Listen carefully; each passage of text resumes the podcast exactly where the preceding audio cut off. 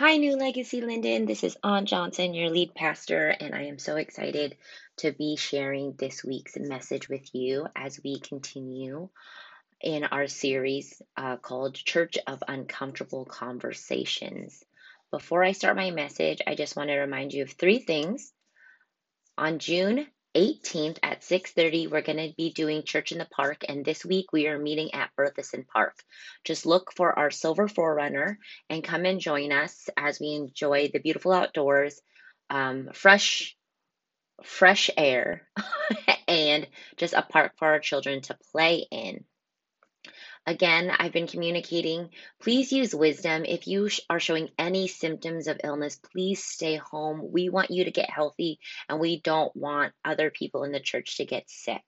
And just a reminder, we have a gaggle of kids in our home church, and so they are learning boundaries too. So just gently remind your kids that, um, you know, to give people space, but also don't get upset if a kid encroaches on your space. Just remind them to give you a little bit more room. And because the kids in our home church are absolutely fantastic, loving, energetic kiddos, they're going to be good with that. So I'll see you at Church in the Park, and I'm so excited to talk about the sermon and do prayer together. Enjoy prayer together. Also, if New Legacy Lynden is a, the place that you call your church, then we invite you to give through www.newlegacylinden.com. Um, I just wanted to give you guys an update that we have been able to be so generous in the last couple of months of the pandemic because of the money that we have set aside in our missions fund and our missions and outreach fund. And that's all because of your generous um, tithes and offerings to the church. So here are the instructions um, go to the website, go to the support page, and hit give. Thank you so much for um, giving to the mission and vision of New Legacy Lynden. Also, if you haven't downloaded the Faithlife app on your phone, I highly encourage you to download it because you're able to read our newsletters, see the digital bulletin, and listen to the sermon and watch the slides all from your phone. And I wanted to give you the update um, that Riley has also um, put our sermons on Apple Podcasts, so you're able to listen to it there. All right, let's start on this week's sermon on Church of Uncomfortable Conversations before I do that, I'm just going to take a moment to pray. Jesus, you are so good. You are so good and you are so gracious. Thank you, Lord, for what you have done in my life, the life of my family, and even what you're doing through our home church. Lord, as we continue to grow together in love and knowledge of you, help us also grow in love and knowledge of each other, Lord. I thank you so much that you have given us the flexibility to pivot during this pandemic as a home church. God, I thank you that you have given me wisdom and clarity um, in this season to speak on the uncomfortable conversations that are happening in our world. Lord, I pray that you continue to guide me, guide our church. And God, I pray that in all that we do, would we constantly be pointing people to you. Will we constantly be sharing your love with people around us? And God, I thank you that um, this is the community I get to be a part of. I pray that I would not get in the way of what you want to do today. In Jesus' name, amen. All right, so two weeks ago, we talked about racism. Last week, we talked about grief. This week, I felt like it was important for me to talk about church as an uncomfortable conversation. And so, before we can even launch into why church could be an uncomfortable topic of conversation inside and outside of a gathering of believers, I wanted to first define church, biblical definition of church. The Greek word for church is ekklesia, which means called out ones. So when you see in the Old Testament, often the, it's the assembly of God's people. That was Israel in the Old Testament. But in the New Testament, we see that the word ecclesia is used to describe the community of God's people. And it was actually used about 109 times out of 114 occurrences of the term that it is referencing community of God's people. You see it twice in the Gospels, 23 times in Acts, and 46 times in Pauline literature. And you're like, what is Pauline literature? Pauline literature is essentially the books that were written by the Apostle Paul. Fun fact if you didn't know. So that is what church is it's the gathering of God's people. In some definition, that um, it includes the gathering of believers with a purpose. So that's the definition, well, why does church make people uncomfortable? You see, I didn't grow up in the church. In fact, most of my life, I hated church. I didn't hate God. I didn't hate Jesus, but I hated what the church stood for. And by the church, I'm referencing the building, and I hated what Christians stood for. So last night, Riley, my husband, and I, we were talking about why do you think church makes people uncomfortable, even just the idea of it? So we started listing things that people could have experienced in church as somebody who isn't a Christian, wh- why it could make them uncomfortable. So, one of the things that we've talked about, you know, in church culture, there's a lot of insider language. There's a lot of words that we use that if you don't know what they mean, they're a little uncomfortable. And pair that with things like the laying on of hands, those actions. If somebody has never experienced the laying on of hands, one, insider language, what the heck is laying on of hands? And then why the heck is someone touching me? We also recognize the media portrayal of churches. They're not always in the best light.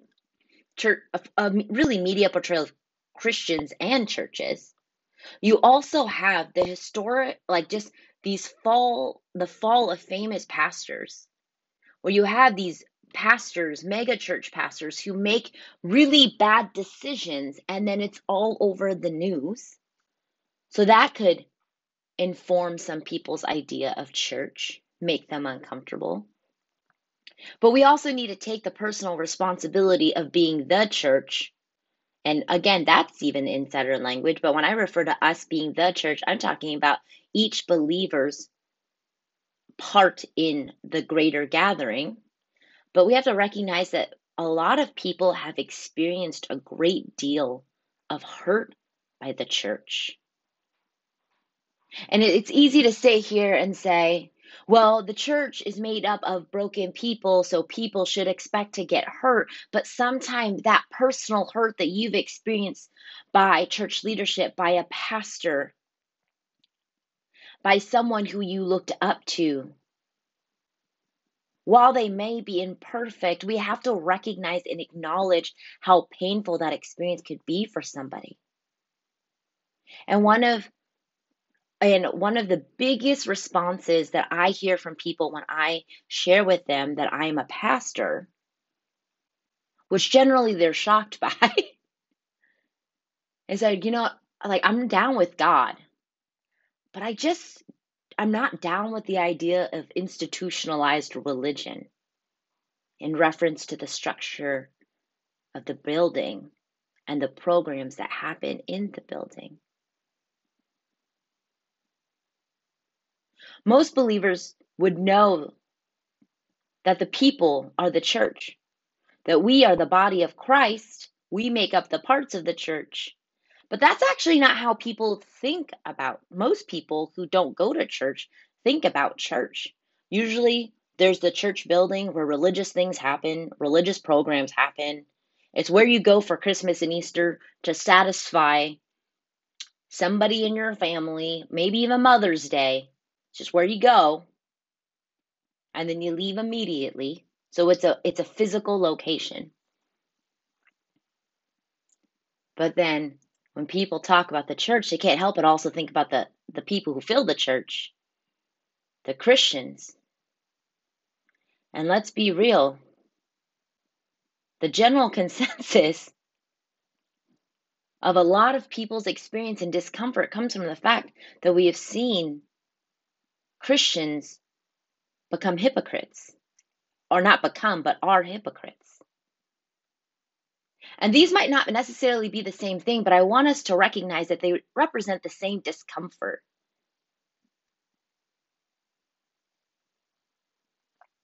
I shared a little bit of my, my experience. Again, I didn't grow up hating God, I didn't grow up being anti Jesus.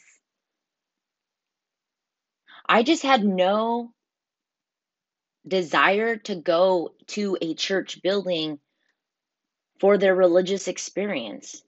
But one of the things that I did hate was man, I hated Christians. I just hated people who told me that they were Christians and that they believed all these things.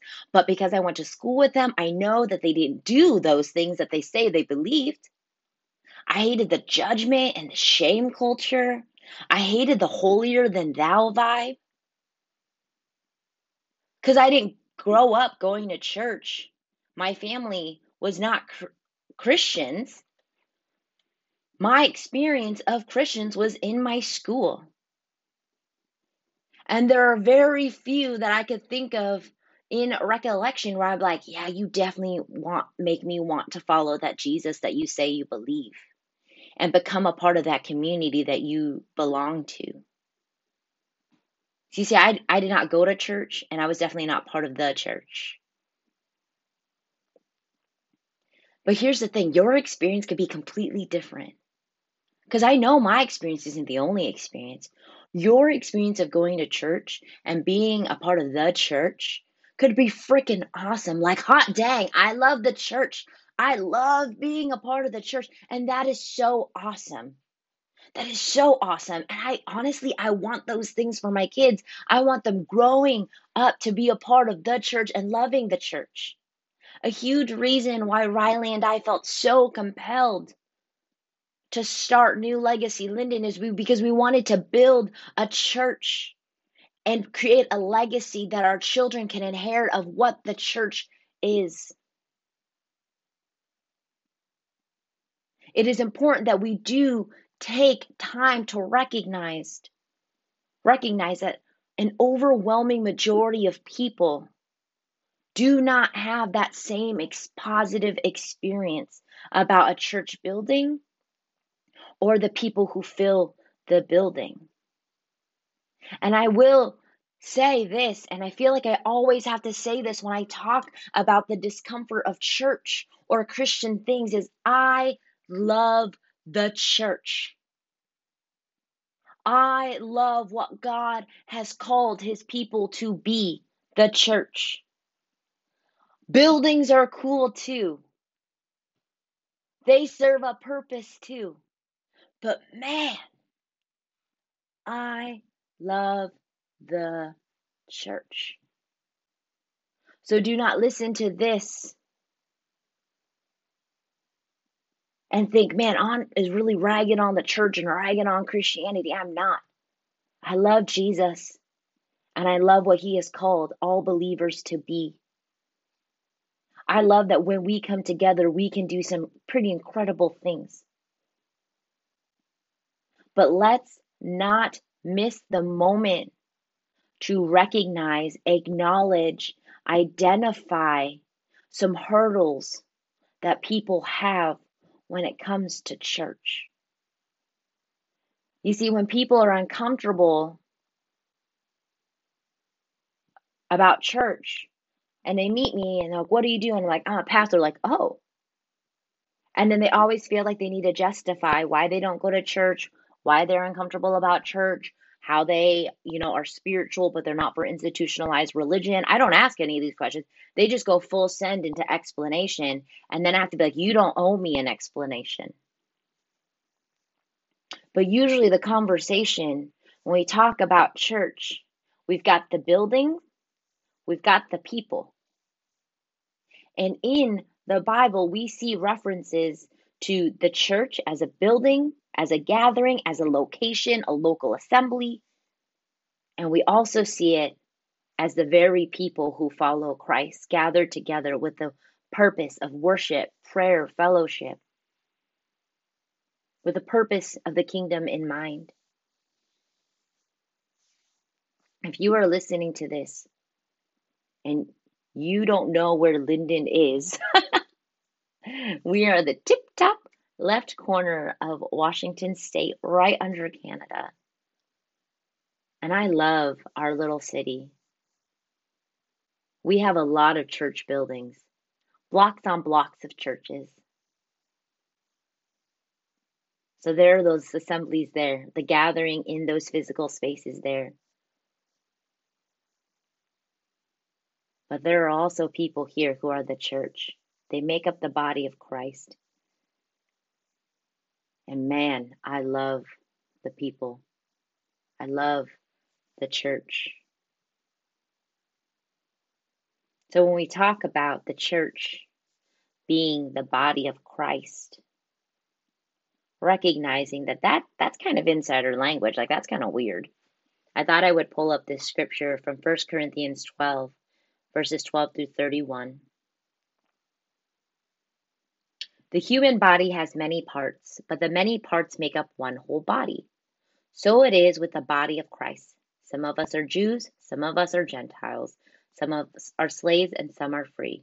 But we have all been baptized into one body by one Spirit, and we all share the same Spirit. Yes, the body has many parts, not just one part. If the foot says, I'm not a part of the body because I'm not a hand, that does not make it any less part of the body. And if the ear says, Well, I'm not part of the body because I am not an eye, would it make it any less part of the body? If the whole body were an eye, how would you hear? And if your whole body were an ear, how would you smell anything?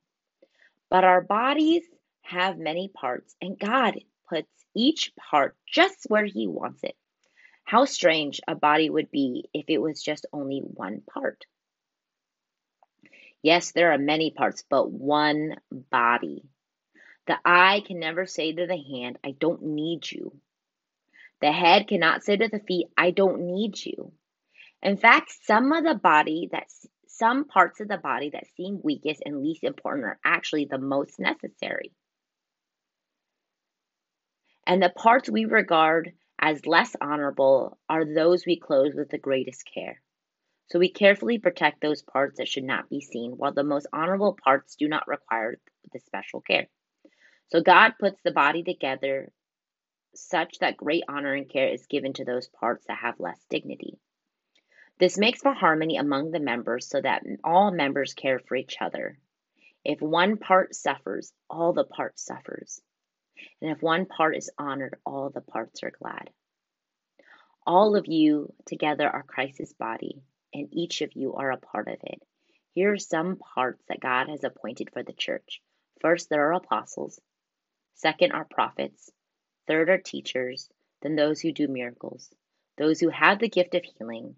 Those who can help others. Those who have the gift of leadership. And those who speak in unknown languages. Are we all apostles? Are we all prophets? Are we all teachers? Do we all have the power to do miracles? Do we all have the gift of healing? Do we all have the ability to speak in unknown languages? Do we all have the ability to interpret unknown languages? Of course not. So you should earnestly desire the most helpful gifts, but now let me show you the way of life that is best of all.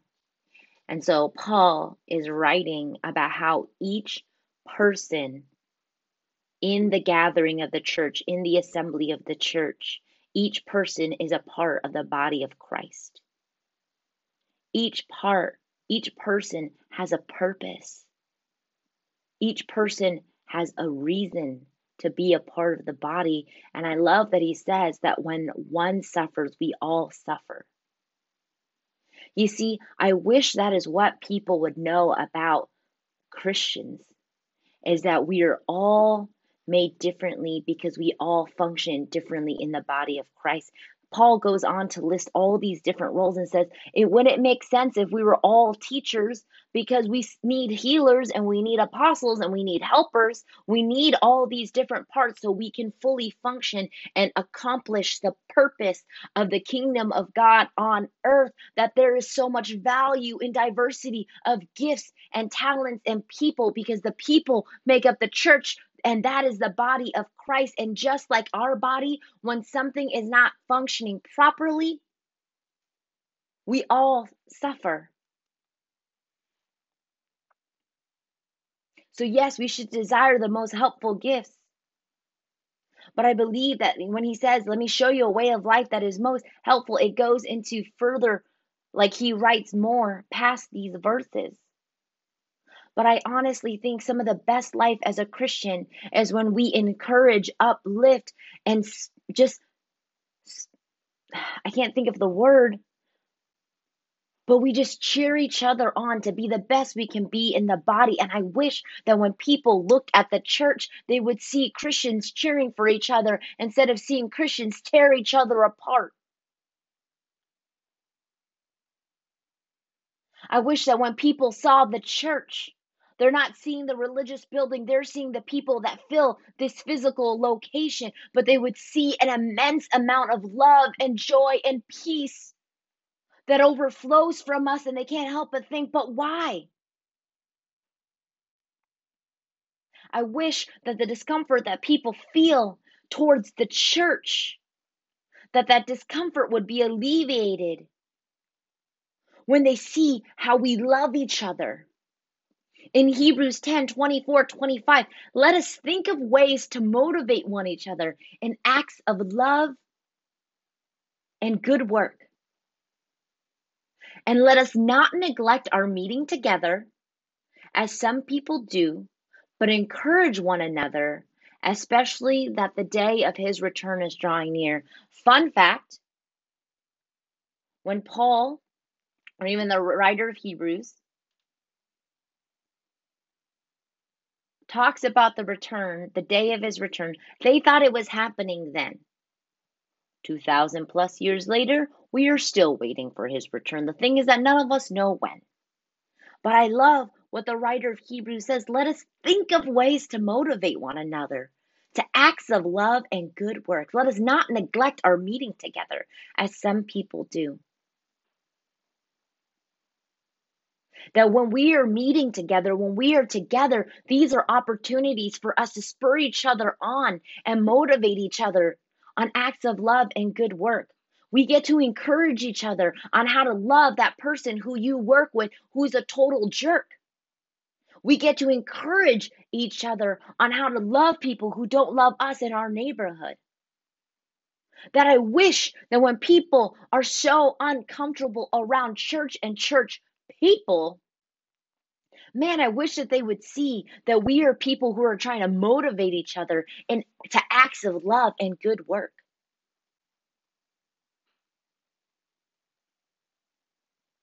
Because our faith, what we speak, what we say, we believe, has to be paired with action. And people are tired of hearing what Christians say because oftentimes what we say doesn't match with our action. So now people are just waiting for our action. So let's motivate each other to acts of love and good works. Let's be known for our kindness, our generosity, our love, our prayer, the way that we go out of our way and out of our own comfort zone to help meet the needs of others. This morning I read uh, um, a tweet from Phil Vischer, who wrote and created Veggie Tales. I don't know if you're not following that man on Twitter, he is just dropping bombs. He has this gift to explain faith in such an easy yet profound way. So he talked about how it's great that people want to pray for revival. And if you know me for two hot seconds, you know I'm down to pray for revival. But he also encourages the people of God to put action to our prayers. And then in that moment, I saw in my own heart that how prayer for me can easily be a cop out. Yeah, I'm going to pray for you. When I see the homeless man, but I have $5 in my pocket to feed his body, which is his most, like, feed him because that might be his biggest need. Yeah, I'm going to pray for you. But actually, what your coworker wants is for you just to come alongside them and listen to their journey. Yeah, I'm going to pray for you. I'm going to pray for revival because God God wants to bless America. God wants to pour out his spirit. I'm going to pray for revival. But to not step in and speak against the injustice uh, towards the oppressed, Our words are not meeting with our actions, and friends, we need to hold the tension, as Phil would say, to match our actions with our words, our prayer with our actions. So people are waiting to see our actions. And if the definition of church, the ecclesia, is the gathering of God's people, we have to ask, what is that purpose? And I shared it earlier in the message. But what is the purpose of the church? I can say, as a believer, uh, the purpose of the church, being gathered together with other believers, is a place of encouragement, a place of challenge, a place of growth. That honestly, following Christ is super hard. It's not lollipops and unicorn farts, it is hard. So when I get opportunities to be around other Christians, I'm reminded that I don't have to do this journey alone. So I can say, yeah, the purpose of a Christian, a purpose of the church for a Christian is that that we are gathering together with the purpose of worshiping Christ and encouraging one another. But what would you say is the purpose of church? For non believers, for people who don't confess that Christ is their Lord and Savior. Perhaps the church building, the church gathering is a place for them to learn. But man, I would love if people knew that the gathering was a place for them to be loved. The gathering was a place of refuge where they can come broken, unsure, weary from the travels of life, and be met with a group of people who are motivated to spur each other on in acts of love and good works. We see in Acts 2 42 through 47. Excuse me, I had to take a drink of coffee. All the believers devoted themselves to the apostles' teaching and to fellowship and to sharing of meals, including the Lord's Supper and to prayer. A deep sense of awe came over them, and the apostles performed many signs and many miraculous signs and wonders. And all the believers met together in one place and shared everything they had. They sold their property and possessions and shared the money with those in need. They worshiped together at the temple each day, meeting in home, met in homes for the Lord's Supper, and shared their meals with great joy and generosity. All the while praising God and enjoying the goodwill of all people. And each day the Lord added to added to their fellowship those who were being saved. This passage stood out for Riley and I as we began to think what type of church we would plant. You know, at New Legacy Lynden, we say that our four pillars comes from this verse. What we do, we give ourselves to teaching. We walk through books of the Bible and we talk about it. I don't want you just to believe what I say because I'm the pastor of this church. I want you to ask yourself questions because you are the one responsible for growth, spiritual growth. We have fellowship, opportunities to hang out. Personally, Church in the Park has been incredible for us. We share meals, which BT dubs I super miss because some of y'all just cook such good food. And then we pray. Everything is extra that we do outside of teaching, fellowship, meals, and prayer. That the purpose of church I see from this scripture are those things. But also just the way the believers loved each other. The people in that gathering, they loved each other and they cared for each other's needs. Not just the spiritual need through teaching, but the physical need through a meal. Not just the spiritual need, but the physical too. And I love it because the way they did it, it said each day the Lord added to their fellowship those who were being saved. You see, those who are uncomfortable with the idea of church. And you know what? In fact, I am meeting a lot of young people who love the Lord but there's still some hurdles for them, some hurt hurdles that they are overcoming when it comes to the physical gathering of people. That they are connected in deep fellowship with other Christians in their life, meeting regularly for prayer and encouragement. But there's still there's still some discomfort about an organized church. And man, I've been so grateful that the Lord has put me in places where I could just be a part of encouraging them, loving them. Because the gathering is so important. Yes, a building is cool. But may we never forget that we are the church. You, me, we. Each of us are called to go into our individual spheres of influence and proclaim who Jesus is in the way that we speak and the way that we act. That we are the church and we have a purpose, and that is to see kingdom come on earth. That is to see people saved. That is to see our friends and family saved. Our purpose is to follow Christ, and by following Him, it means that we imitate Him in the way that we live our life. And can I just say right now, that each of us are have a call to go and make disciples. That while a physical gathering is great, a building is great. I mean, right now and forever we will be a home church meeting in homes. This is great, but like I tell you in person, I tell you at church, it is fantastic when you want to invite your friends to home church. It is, I would love to meet your friends and family. Yes, please. We would love to meet your friends and family. Yes, please. But do not hand over your personal responsibility to show Christ to them, lead them to the Lord, lead them to salvation, and disciple them. Do not give that over to me. Do not give that over to a professional pastor.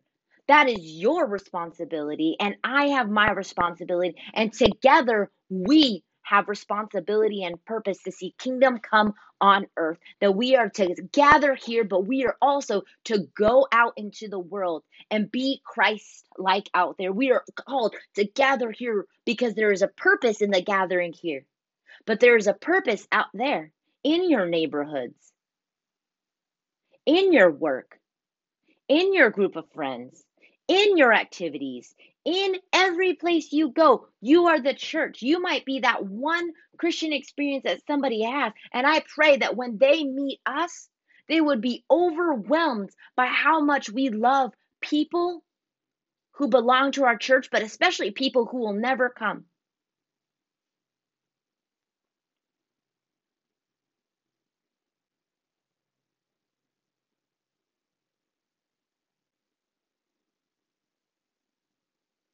That we are to show Christ in every arena of our lives. Showing Christ in every arena of our lives, in our words and our works, is a testimony to who God is. We hold the tension between the two.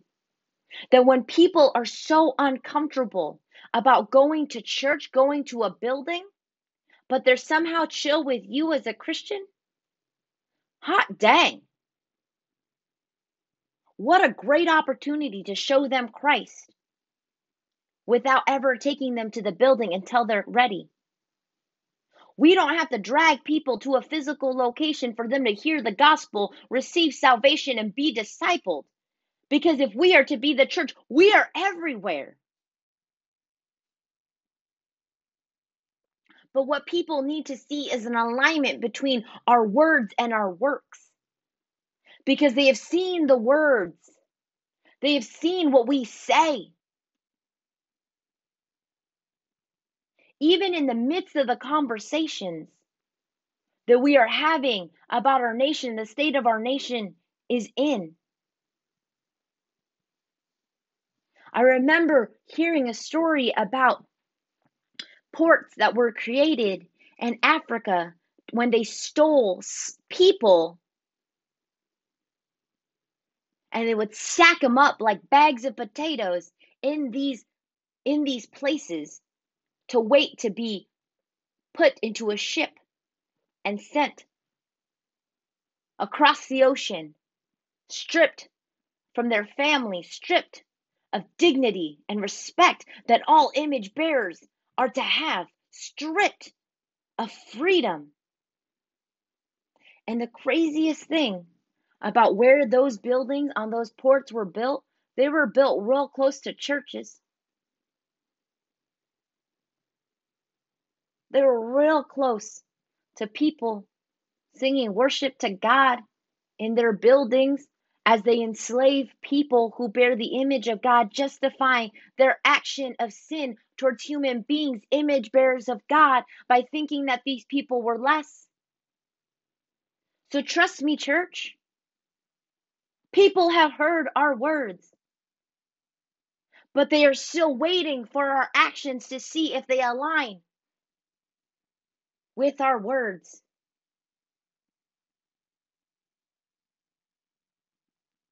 James 1 19 through 20, 27. Understand this, my dear brothers and sisters. James is BT Dubs. James is one of my favorite books because Homeboy was all about words and action. You must all be quick to listen, slow to speak, and slow to get angry. Human anger does not produce the righteousness that God desires. So get rid of all the filth and evil in your life and humbly accept the word God has planted in your hearts, for it has the power to save your soul. But don't just listen to God's word. You must do what it says. Otherwise, you are only fooling yourselves. For if you listen to the word and don't obey, it is like glancing at your face in the mirror. You see yourself, walk away, and forget what you look like. But if you look carefully into the perfect law that sets you free, and if you do what it says, and you don't forget what you heard, then God will bless you for doing it. If you claim to be religious but can't control or don't control your tongue, you are fooling yourself and your religion is worthless. Pure and genuine religion in the sight of God the Father means caring for the widows and the orphans in distress and refusing to let the world corrupt you. James is straight up calling people believers. He's writing to believers to not just know the word of God, say the word of God, but we almost also must do the word of God. We also must obey. We cannot just say we obey God's word. We must obey it in our actions and our life. If you claim to be religious but don't control your tongue, you are fooling yourself and your religion is worthless. Can I also add right now, because we've got a ton of keyboard warriors, Be mindful of what you are posting. Be mindful of what you are sharing. Because it is your tech tongue, it is your words through a keyboard, all for the world to see.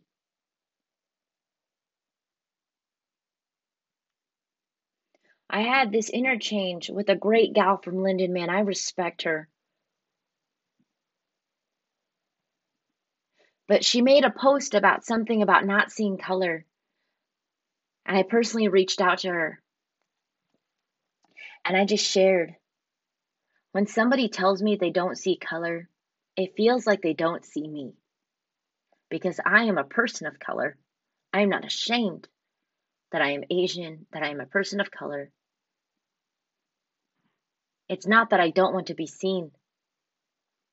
It is that I believe that diversity should be celebrated. And I was nervous to share that with her. But I just shared, man, when people say they don't see color, what it really comes off to me is they don't see me. Me, a daughter of God.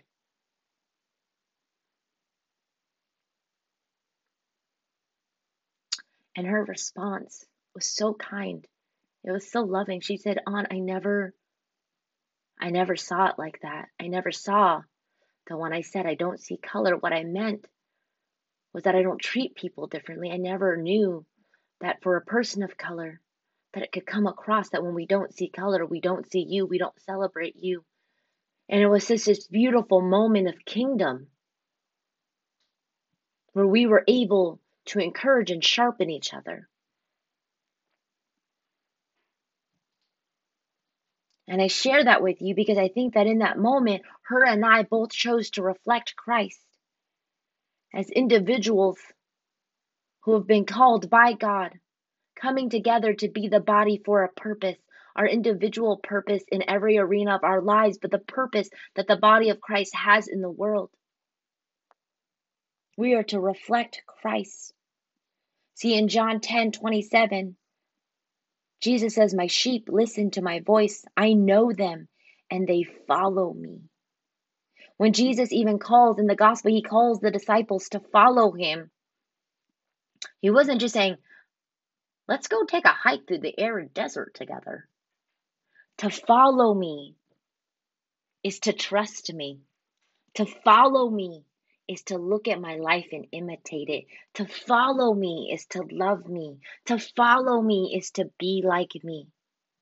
But this intimacy that we see here in John 10, verse 27 my sheep listen to my voice, I know them.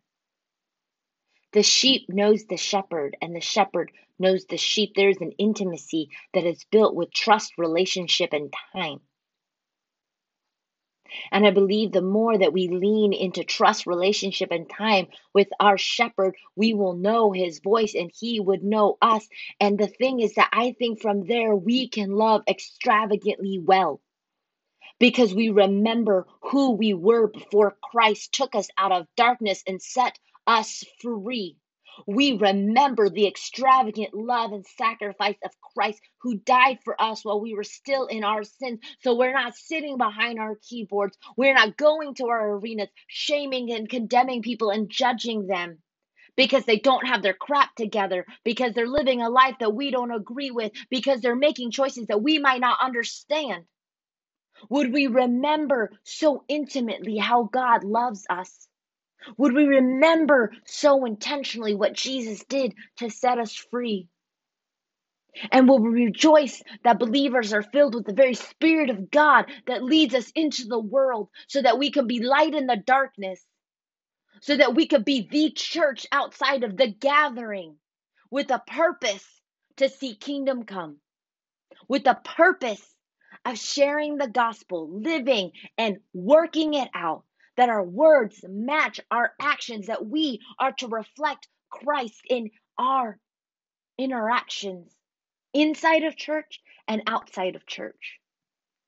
I wonder if people would be less uncomfortable about the topic of church if they have met so many Christians who purely reflected Christ.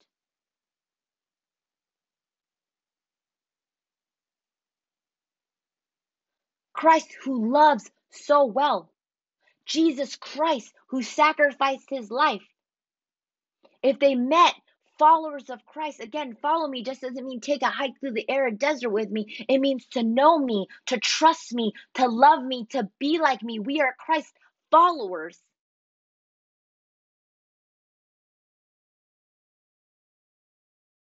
We know him and he knows us. That intimacy. But here, here's where I think the pickle is.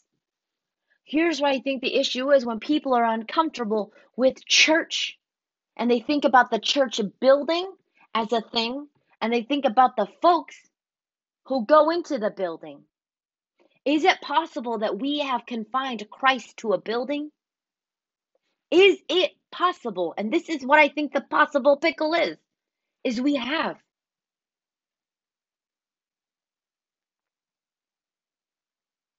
When we have delegated our personal responsibility of discipleship to professional pastors, we have confined Christ to the building. We make people think that in order for them to hear worship, to experience other Christians, to hear the gospel, to receive salvation, to be discipled, has to happen in a building. And don't get me wrong, I love buildings. I love our Thursday night gatherings. But it is not the only place that people should hear worship, meet other Christians, hear the gospel, receive salvation, and get discipled. We have confined Christ to a physical location. Because we have delegated our personal responsibility of discipleship to professional pastors. That we think, well, if they just heard the gospel, if they just heard about Jesus through my pastor, maybe they'll get saved. They have already heard the gospel in how you love them. They have already experienced Christ in how you act.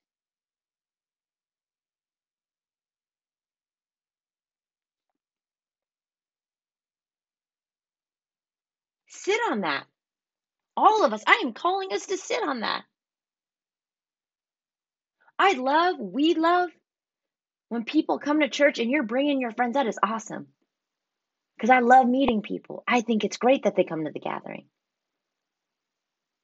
But there are so many other gatherings in every single part of our lives that we should be inviting people to the space around our table, the walks that we go on, the coffee shop sits, there's so many other spaces where people can experience worship, prayer, the gospel, salvation, discipleship. Let's not confine Christ to a building. I think that's where the discomfort begins because people think that the building is where they have to go.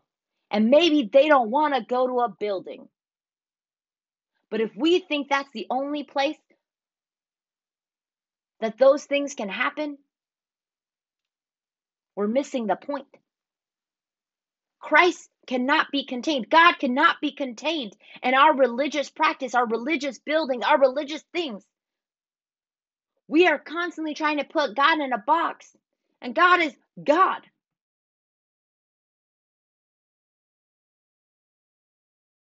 We have to recognize that people are very uncomfortable with the idea of going to a church building.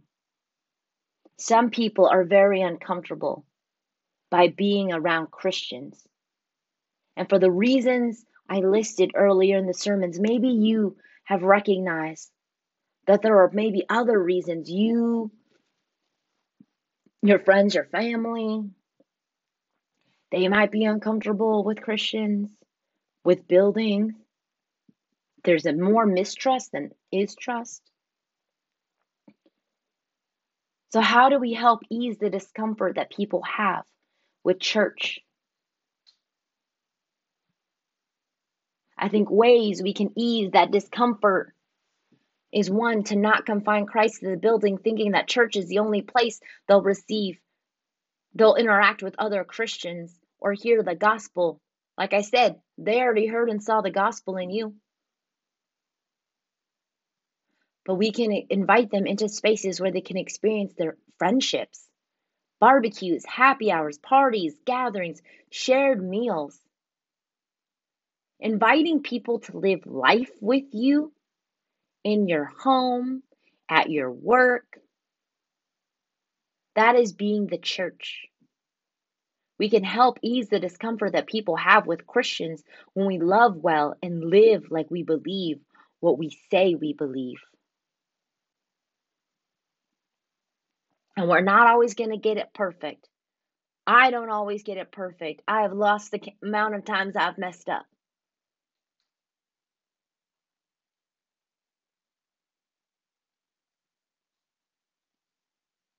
But I never want to forget how I felt about church and Christians before I became one.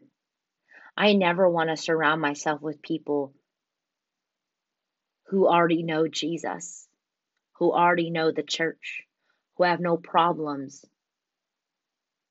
I want to love people who are wrestling and weary about church buildings and church people. Because I think it's in those spaces that I am called to shine brightly. It is in those spaces that I get opportunities to be the church. And so I ask you to reflect on, repent of, and talk to God if there are spaces in our lives where we are not being the church. Maybe it's tearing each other down. Maybe it's the disrespectful way we talk to the people closest around us that doesn't reflect Christ and looks like what it looks like to be the church. Maybe it's the way we are judgmental of the people in our communities. Maybe it's for all the times we have missed the prompting of the Holy Spirit to go and match our word with our action. Whatever it is, I ask, what does it look like to be the church? Because the world is waiting for these people, us, to say that we are Christians, to match our words with our actions. Let me pray. Jesus, you are so good and you are so holy and you are so righteous. God, I pray that you would convict us and challenge us in the parts of our heart that does not bring glory to you. Let us love each other well and let that be a testimony of who you are amongst us. In Jesus' name, amen.